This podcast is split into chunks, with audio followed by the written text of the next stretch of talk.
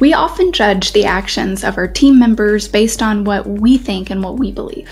But what would it look like if we understood and embraced the fact that we all view the world differently and that that's okay? In this video, we're going to explore the different Enneagram types and how their unique perspectives can impact the workplace. By understanding these worldviews and the focus points of each type, we can create a more inclusive, a more productive work environment. So let's get to it. Hey there, I'm Kelsey Taylor with the Working Enneagram, and this channel is all about helping you become a better leader by unlocking the power of the Enneagram personality framework.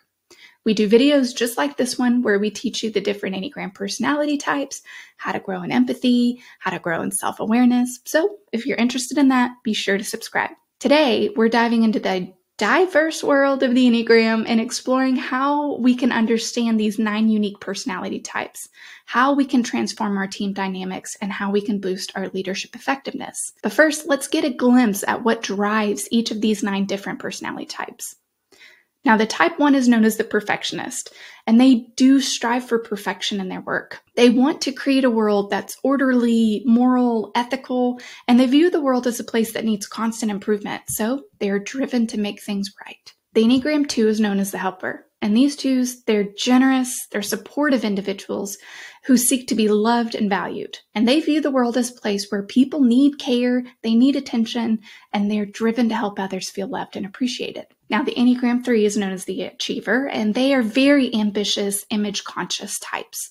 They seek to be successful and admired, and they see the world as this competitive arena where success is the ultimate measure of worth. The Enneagram 4 is known as the individualist, and 4s are introspective and very emotionally expressive.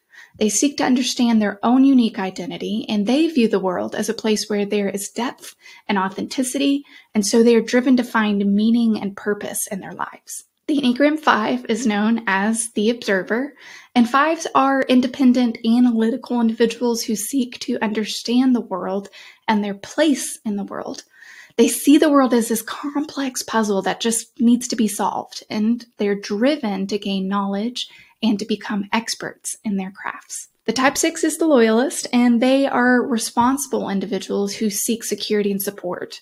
They view the world as this unpredictable place where they need to be prepared for anything. Now, the Enneagram 7 is known as the enthusiast, and they are optimistic, spontaneous, fun individuals who desire new experiences and always search for something exciting.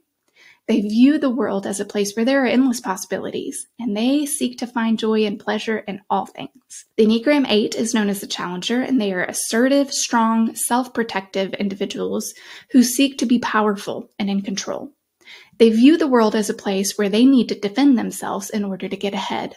It's a dog eat dog world out there. The type 9 is known as the peacemaker. And nines are very easygoing, conflict avoidant individuals who seek harmony and tranquility and they view the world as this interconnected place where people should just get along. It's not that hard.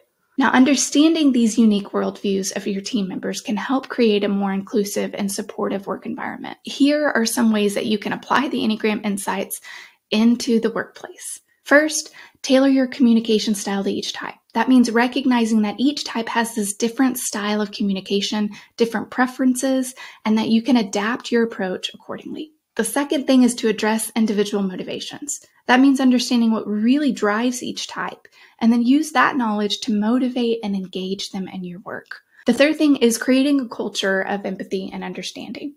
Encourage your team members to learn about their own Enneagram type and the types of the other people that they work with.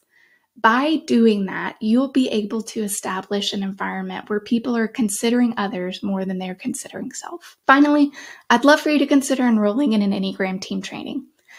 These comprehensive team trainings that we offer here at the Working Enneagram will equip you with the knowledge and skills to identify the Enneagram types of yourself and your team members, understand the strengths and the challenges that each type has to offer and each type has to overcome it will also help create this cohesive and productive team environment by fostering better communication, establishing conflict resolution skills, and then overall enhancing your leadership effectiveness. Now, that's the best I have for you today.